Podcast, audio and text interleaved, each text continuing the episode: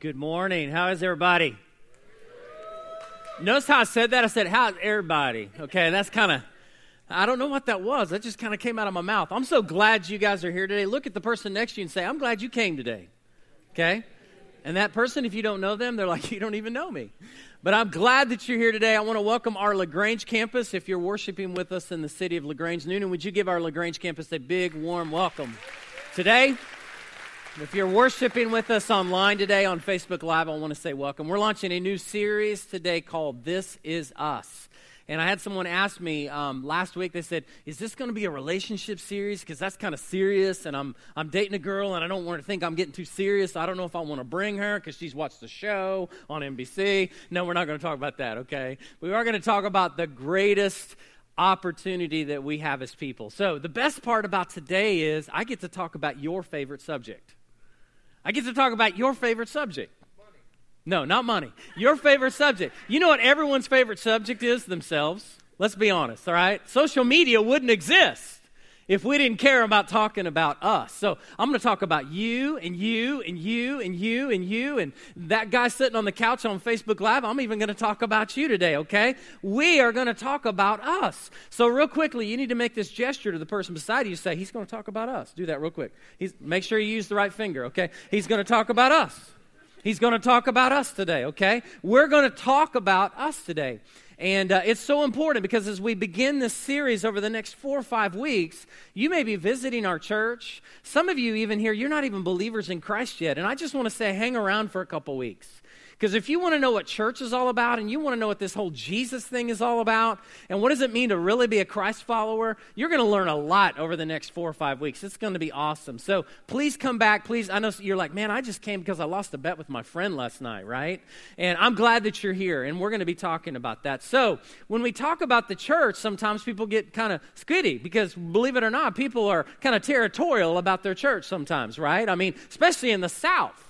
Sometimes people can be territorial about the church. But as a church, we have existed for longer than this church has been around. In fact, 2,000 years ago, when Jesus Christ died on a cross, he died, and then 40 days later, the Bible says he was ascended to be with the Father after he came out of the grave, and that the church was born, right? This whole idea of church and so, church is not this building. We're going to talk about that more throughout the series. Church is not this location. Church is not uh, the place that we meet at in LaGrange. You are the church. So, look at each other and say, We as the church, okay? We as the church. If you say, I don't like my church, look at your neighbor and say, we got to fix that, okay? We got to fix that because we is the church. So, Southcrest has been around since the year 2000.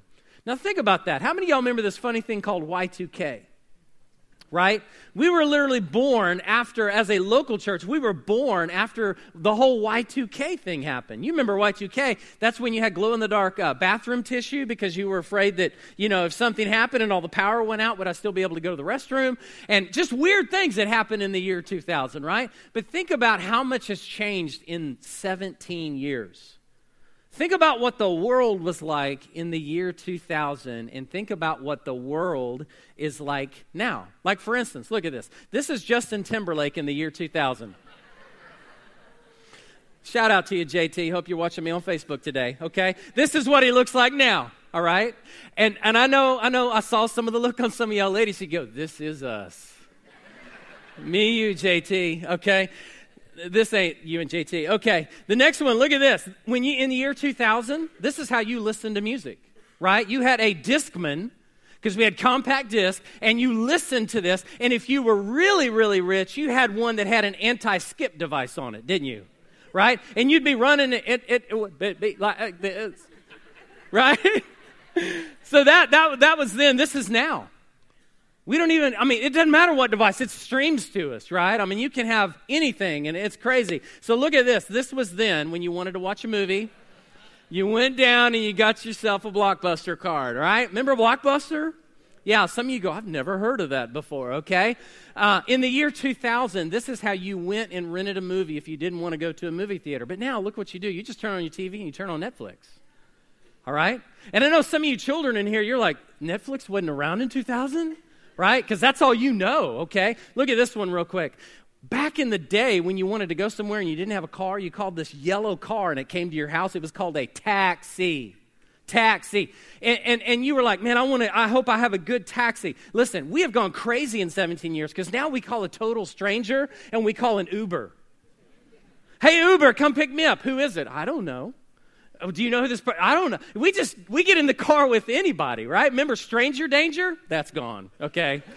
Because you're with a total stranger. Okay, look at this real quick. Back in the year 2000, when you wanted to know something about horses that you didn't already know, you went to the library, you got out, you went to a table, you found these set of books called encyclopedias if you're under 20. Encyclopedias. It's where the word Wikipedia probably came from, right? Inside, and you would go to the H cyclopedia and you would sit down at a table and you would open it up and you'd get to H E A H O and there would be a whole section there on horses and, and everything. And, and, and in the year 2000, that's still how we found information. What do we do now, 17 years? Hey Siri, what's a horse? Right?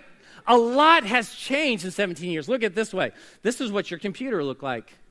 Okay? And if you still have one of these computers at your house, I just want to say Windows ME was a total hoax. Okay? Get rid of that thing. This is what your computers look like now.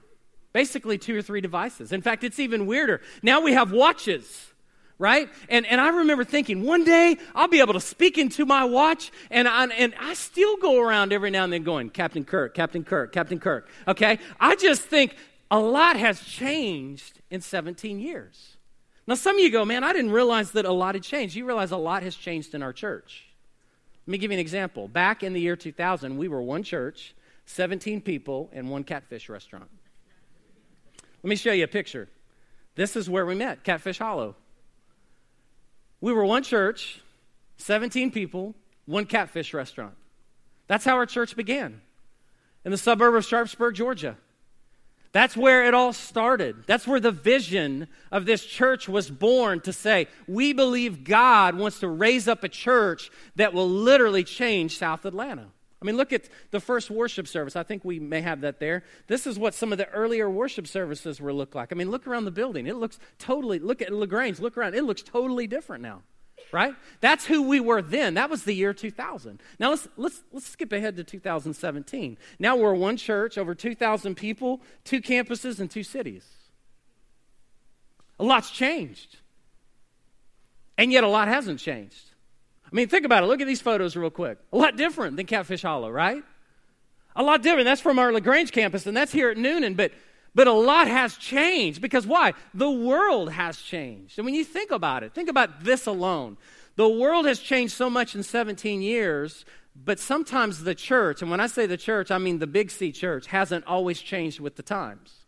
I always thought it was funny because I didn't grow up in church. When my friends who went to church, I would go to their youth group and they would sing certain songs in youth group and then they'd get in the car and they'd have a whole nother playlist.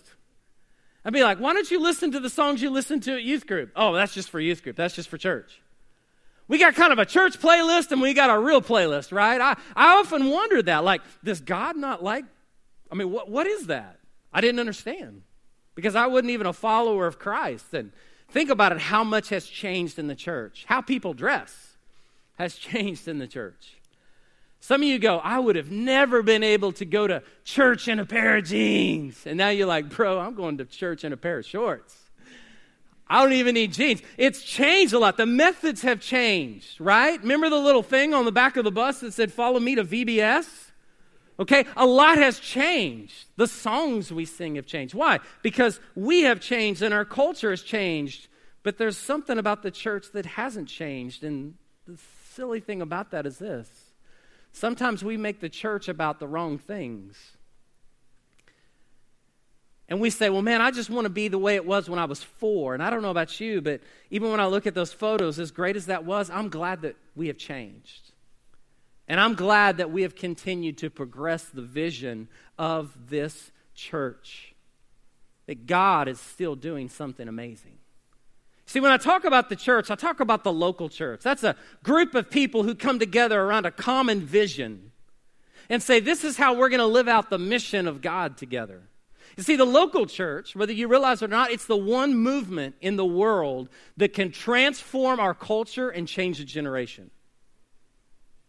It's the one movement That literally God said, I want these people to stay here on the earth, and as long until the day I come back, I want the local church, I want the people, the, the church, to be about this one thing. And sometimes we forget that that's who we are. We make church about a lot of things, don't we? I say this a lot. I don't want to go to church, I just want to be the church. I don't want to go to church. I, I, remember I had friends growing up in, in school. I wasn't a believer until I was 17, and they would say, I got to go to church on Sunday morning, Sunday night. We got Tuesday night visitation, got Wednesday night supper, and then we got church after that and a, and a prayer meeting. And we got, and, and it's like, it, it, it was all about how many times we could get to the building to have church. The problem with that is this. When I was 17 years old, I gave my life to Jesus Christ. And I realized that I could no longer go to church because I was the church. Did you hear that? If you're a follower of Jesus Christ in this room, church isn't something you attend, it's something you are. And it's something we are. The church is not a building, it's a movement of people. South Atlanta needs the church. Newnan, Georgia needs the church. LaGrange, Georgia needs the church. We are here for a specific reason. America needs a church. In fact, I want to say this to you the church is the hope of the world. As bodies of believers gather and say, We're going to be on mission together with God. Why are we here today? Some of you say, I'm here because every seven days this fits into my social calendar. Every seven days, my mom will call me and ask me, Did you go to church today? Here's why we're here we're here because the church is the hope of America and of the world. We're the one entity God left here on this planet. He said, You are the salt of the earth, you are the light of the world. A city on a hill cannot be hidden. So, what does God want to do? He wants to wake up his church. Listen, God wants to wake up His church in South Atlanta and get us back to the mission that He's called us to, to where we can stand boldly before the world in which we live in and say, This, this is us. This is us. This is us. So, if we're going to understand that, there's some things we need to know about who we are.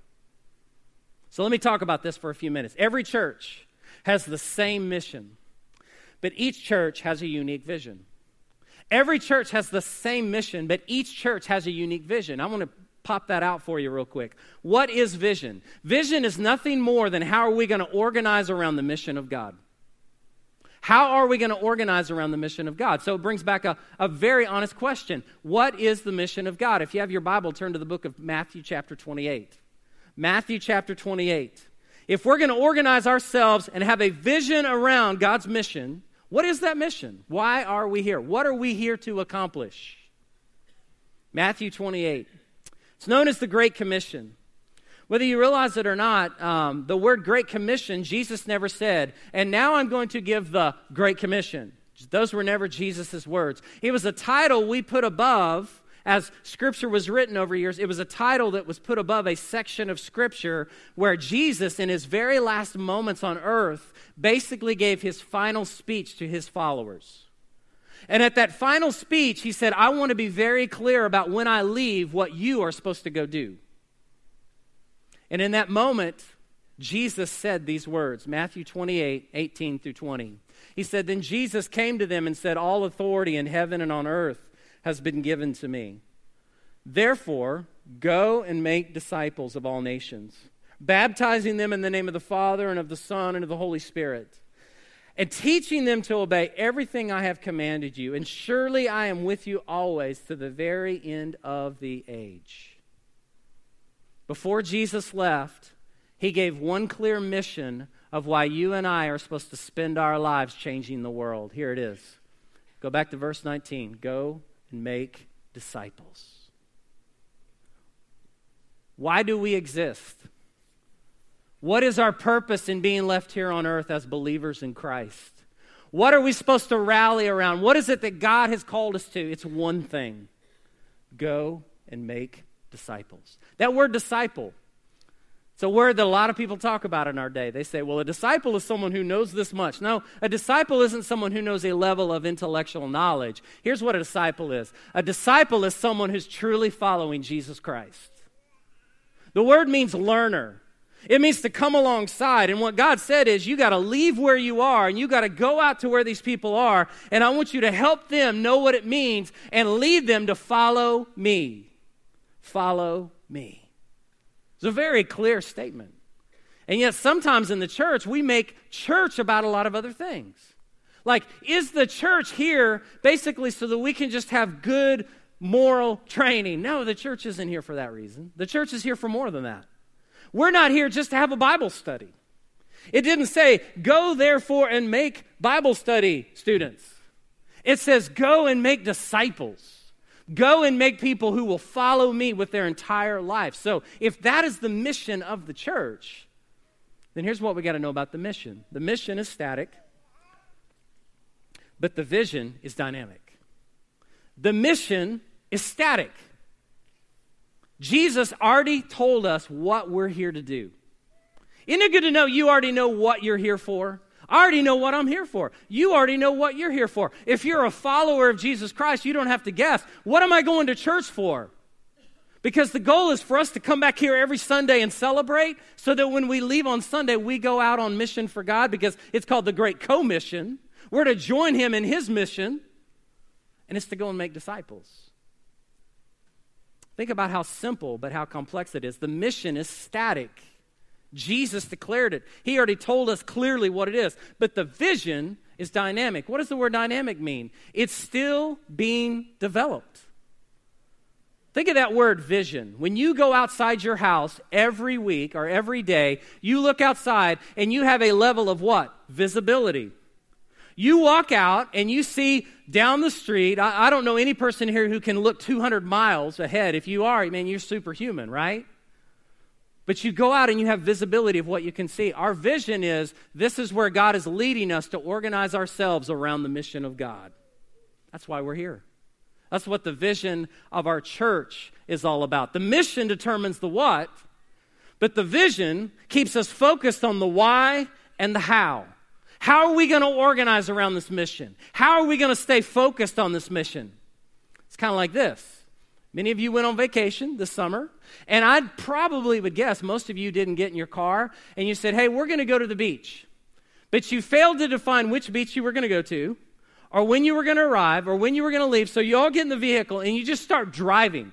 And some of you say, That is exactly what my husband did. He never asked for directions. Okay, he's a guy. Pray for him. But the truth is this vision is our focus of how we're going to organize ourselves around the mission of God. That's all it is. And so, for us as a church, our vision is very clear. It's been this way for 17 years to reach South Atlanta one relationship at a time through gospel, grace, growth, and generosity. We're going to be talking a lot about that over the next four weeks because sometimes we assume words mean a certain thing, don't we? Well, when you say growth, what do you mean? When you say grace, what do you mean? When you say generosity, what do you mean? We're going to talk about that. But I want to focus on this one right here reach. Reach. When we say reach South Atlanta, you know what we're talking about? We're going back to the Great Commission to make disciples of all nations. You know what nations that includes? The Newnan Nation, the East Coweta Nation, the Northgate Nation, the Arnold Middle School Nation, the Canongate Elementary Nation, the Summer Grove Nation. Because that word nation means all peoples, all peoples, all peoples. God says, I love people more than anything, and I want you to leave where you are, and I want you to go to people. That's what our church is about. Our vision defines what we do and why we do it. It defines what we do and why we do it. So, if we truly are the hope of the world, because we are, the church, if we truly are the hope of the world, why are so many churches dead? Is it because they don't have good vision statements? Is it because they don't have lights? Is it because they don't have a band? Is it because they don't have a building? Why are churches dead? God's doing amazing things all over the earth, and it has very little to do with a lot of the things that we think are important in the church, but it has everything to do with the church staying focused on the mission of God. Why are so many churches dead? Why are so many churches more committed to their past than they are their future? Why are so many churches committed to their comfort than they are the Great Commission? It's one simple answer we get off mission. We get off mission. Now, it happens to me usually when Tracy says, Will you go to the store for me? She sends me with a list, and I usually text her like four times while I'm at the store. Did you say Chef Boyardee? Okay, trying to figure that thing out. And I don't know about you, I go to the store when I'm hungry. I never go when I'm full, so that's problematic in and of itself. But you know what I do when I get in the store? I'm like, squirrel, co- coffee, donut. I get off mission. We do the same thing in the church. We come to church and we say, Man, I want my church to be like this. I want to have this. We need to have this. We need to have a slide. We need, we need to have this. We need to do this. We need to do this. And, and the one thing that we sometimes forget is if we don't do this, nothing else matters. Nothing else matters. If we don't reach South Atlanta one relationship at a time, nothing else matters. It doesn't matter how many buildings we have, it doesn't matter how big our budget would be or how small our budget would be. Because God has us here for one reason to stay on mission. You know why else I think we get off mission? We start to think church is about us. I mean, let's be honest, we live in preferential generation. You can go to this amazing device anytime you want and change your preferences. This is how I want to set it up. This is what I want to do. Jesus never said, Go you therefore and set up your preferences. He said, Go and make disciples. And so sometimes we think the church is about us. Look at your neighbor real quick and say, Hey, it's not about you. It's not about you, boo. It's not about you. It's about Jesus. This is his church. This ain't about me. Well, I want to make this statement. I think this is very true, but we need to get this. It doesn't matter who's preaching on this stage. It could be any of our staff, it could be a guest speaker. God doesn't just say, well, man, I only favor Sean or I only favor. No, no, listen. Anytime we stand and call our church back to the mission of God, the Great Commission, and we preach and teach His word, God can speak through anybody. Trust me, if God can speak through me, God can speak through anybody. You know what I'm talking about? God can. It's not about the personality on the stage. It's about the purpose of why we are here. We are here to stay on mission. So, what happens when we stay on mission? Here's what happens. First of all, when we're on mission, we go. We don't stay. Let me say it to you this way The church doesn't grow from the inside out, the church is always meant to grow from the outside in. When Jesus said, Go make disciples, it was an emphatic statement. Don't stay. Go, go, go. Let me ask you a question today. Who are you trying to reach one relationship at a time? Who? Go. The emphatic mission of the church is go when we're doing this. Our message is real clear it's gospel, it's good news. You see, we have something that society and culture and internet and Facebook and Snapchat and all those other things can't ever give a person the good news of Jesus Christ. Jesus Christ came and died on the cross for your sins so that you could be reconciled back to God. And God put him in a grave, and three days later, he came out so that you and I could walk in forgiveness and hope and freedom. That's the message of the church. We have the gospel, it's powerful. Our motive becomes love. We're going to love you regardless. I want to say something. You may be watching by Facebook, LaGrange, Newnan, all of us here today. You may be in this room and you go, I hope that no one figures out what I'm really, really like. And I want to say to you today, it doesn't matter. We're going to love you regardless because that's how God loves you. The church's motive is really clear love. You know what Paul said about love? I love this. Paul, he made this statement. He was talking about all these other things failing in 1 Corinthians 13. He said, Where tongues are, they will cease. Where all these other things are, they'll cease. And then he says this about halfway through the chapter. He says, Love never fails. Love never fails. When we are on mission for God, our motive is I love you. I love you. And then our method, it's going to be messy. Hey, church, I want to ask you a question. How messy do you want to get? I mean, if you want a country club, just go join a country club. They'll even rent you clubs. But if the mission of God is for us to take the love of Jesus and the good news of Jesus and to be out there going, then it's going to get really, really, really, really, really messy. And you say, oh, that's going to be tough. Well, what you forget is you were a mess one time too. And Jesus came and he reached you. I was a mess. Can I, can I be honest with you guys? Your pastor's a mess. I have a lot of hangups in my life. I got a lot of weird junk that I'm still like, why do I think that way sometimes? Why do I why do I sometimes not believe why, why do I struggle sometimes with you know I've, I've learned if the church isn't messy, it's probably not going, it's probably not sharing good news, and it's probably not loving. Because all we've done is huddle a bunch of believers together and say, You good? I'm good. Let's go. Okay. And let's go home. Oh. Let me tell you, man, when we're on mission for God together and we rally around the vision that God's given this specific church, we are going, we are sharing good news, we are loving, and it's going to get messy. And I love it. I praise God that we don't have to play church. I praise God that we don't have to sit around here and act like we got it all together, folks, because we don't. But I praise God that God saved this mess and He saved your mess. And the one thing we have that this world is looking for is not how pretty you can look, but how much do you want to reach the messy and the hurting and the broken? Because every one of us have been messy, hurting, and broken. Ah.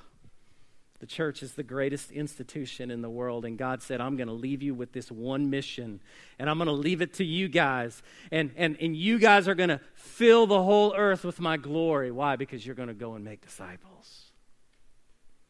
So, what happens when we don't engage the mission and we don't embrace the vision? Here's what it becomes the mission becomes about staying. Stay. We're just here for ourselves. Jesus didn't say, stay and make disciples. He said, go and make disciples. The message becomes about legalism. You know what legalism is? It's basically we get together, and the reason why we love coming to church is because we all behave alike. Well, at our church, we don't do this, this, this, this, and this, but we do this and this. And we're all together in our behavior. oh, man. Jesus didn't die so we could have legalism. Jesus died so we could have freedom. I am free from legalism. I don't have to do anything to make you think better about me because Jesus already told me who I am. Oh, the message becomes legalistic. The motive becomes judgment. Right? We start judging each other. Do you know what she did? Do you know what he did? I hear people say it all the time. Well, I left a church because someone judged me. I left this church because they judged me. I want to tell you, this is the best. Planet Fitness, you got nothing on us. The church ought to be the best judgment free zone in the world because our motive is love. We're going to love you in your mess, and we're going to show you how Jesus wants to set you free of it because he does. And then the method, when we go this way, it becomes rigid, right? This is how we do it. You remember the seven last words of the church? We've never done it this way before. Be- before is one word. How about that? It's six. Okay. Seven, six last words of the church. We've never done it this way before. We get rigid. We start saying, This is how we do it. Don't make changes. Don't fix any. Hey, it's got to be this way. If you don't, I'm going to be upset. Blah, blah, blah, blah, blah, blah, blah, blah, blah, blah, blah, blah. Listen, guys. How many people do we want to reach for Jesus?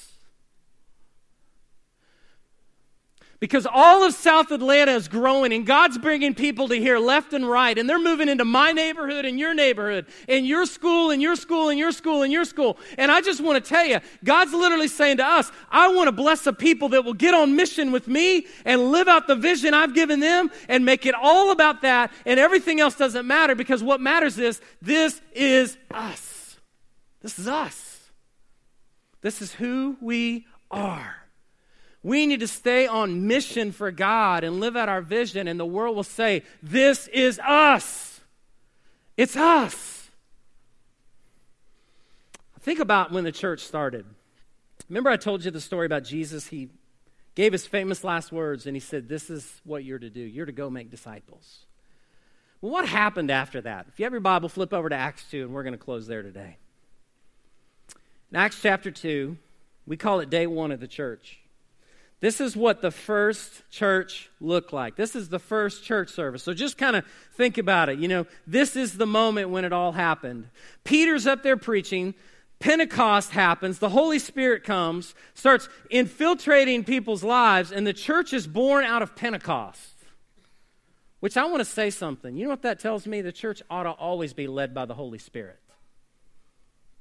It should never be led by our traditions, and it should never be led by our comfort. It should never be led by our preferences. It should only be led by the Holy Spirit of Jesus. God, where are you taking us today? Develop the vision in us. So Peter's up there preaching. and all of a sudden, when Pentecost happens, these men are so moved by what it looked like to have Jesus in them through the Holy Spirit that they thought they were drunk. And in Acts 2, Peter starts giving an answer. He says, These men aren't drunk. It's only 9 a.m. in the morning. That's a very honest answer. Nobody gets that drunk by 9 a.m. in the morning. He says, They're not drunk. It's 9 a.m. in the morning. These people are empowered by the Spirit of the living God, and they are now here to declare the works and the wonders of God and the message of Jesus Christ. And he preaches, and I want you to show I want to show you what the first service looked like. I want to show you what the first day of church looked like. Acts 2:41. Look what it says. Those who accepted his message were baptized. You know, the first thing you and, I ought to, you and I ought to do if we identify with Jesus is be baptized. It's one of the ways we tell the world that we're a disciple and a follower of Jesus Christ. He says they were baptized, and about 3,000 were added to their number that day. That's messy. That's messy. I've stood on those steps of the south side of the temple where literally you see the pools where 3,000 people would have been baptized. What did they do? You think that was, you think it's chaotic around here sometimes. Like, oh, the church doesn't have their act together. They don't know what's coming or going, blah, blah, blah. That's messy. That's messy. 3,000 people walked in and said, I'm a follower of Jesus. Look what else happens. Verse 42. They devoted themselves to the apostles' teaching and to the fellowship and to the breaking of bread and prayer. And then look at verse 43. I love this. And everyone was filled with awe. Awe. Folks, listen. We won't have any time fulfill, we won't have any problem fulfilling the vision that God has for this church if we will get our awe back. Instead of our, mm. It's time to sing. Mm. The sermon went over. Urgh. I got to get to Luby's. I got to get to the, before the Methodists do. When our greatest goal is to beat somebody to lunch. That's not our mission.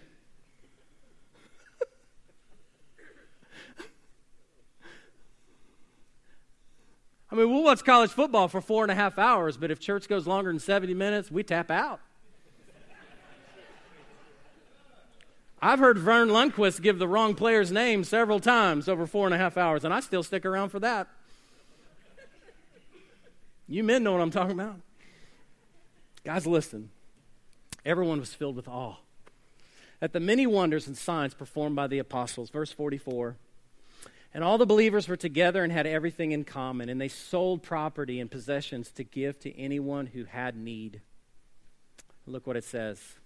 Every day, they continued to meet together every day they continued to meet together. Every day. I want to say something to you. You can't get community just by watching church on a video screen.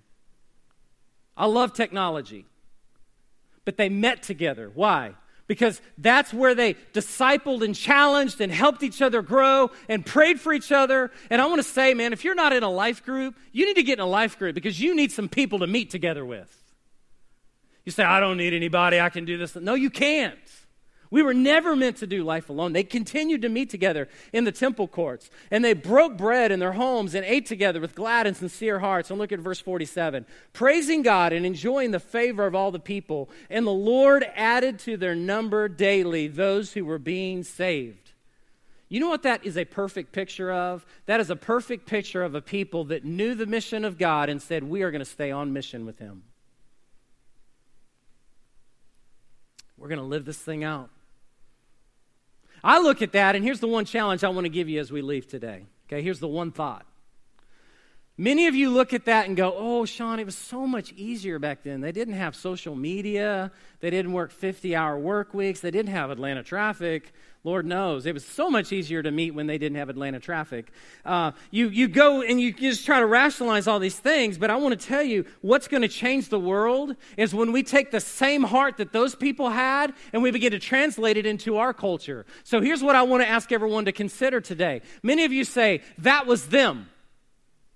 Sean, that was them. But let me ask you a question.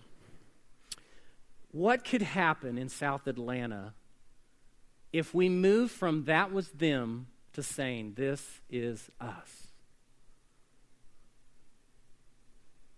Let's quit making it about all the things that people care. Listen, we don't we're not called to make consumers. We're called to make disciples. We're not called to make everybody happy. We're called to be the love and the light of Jesus Christ in our culture.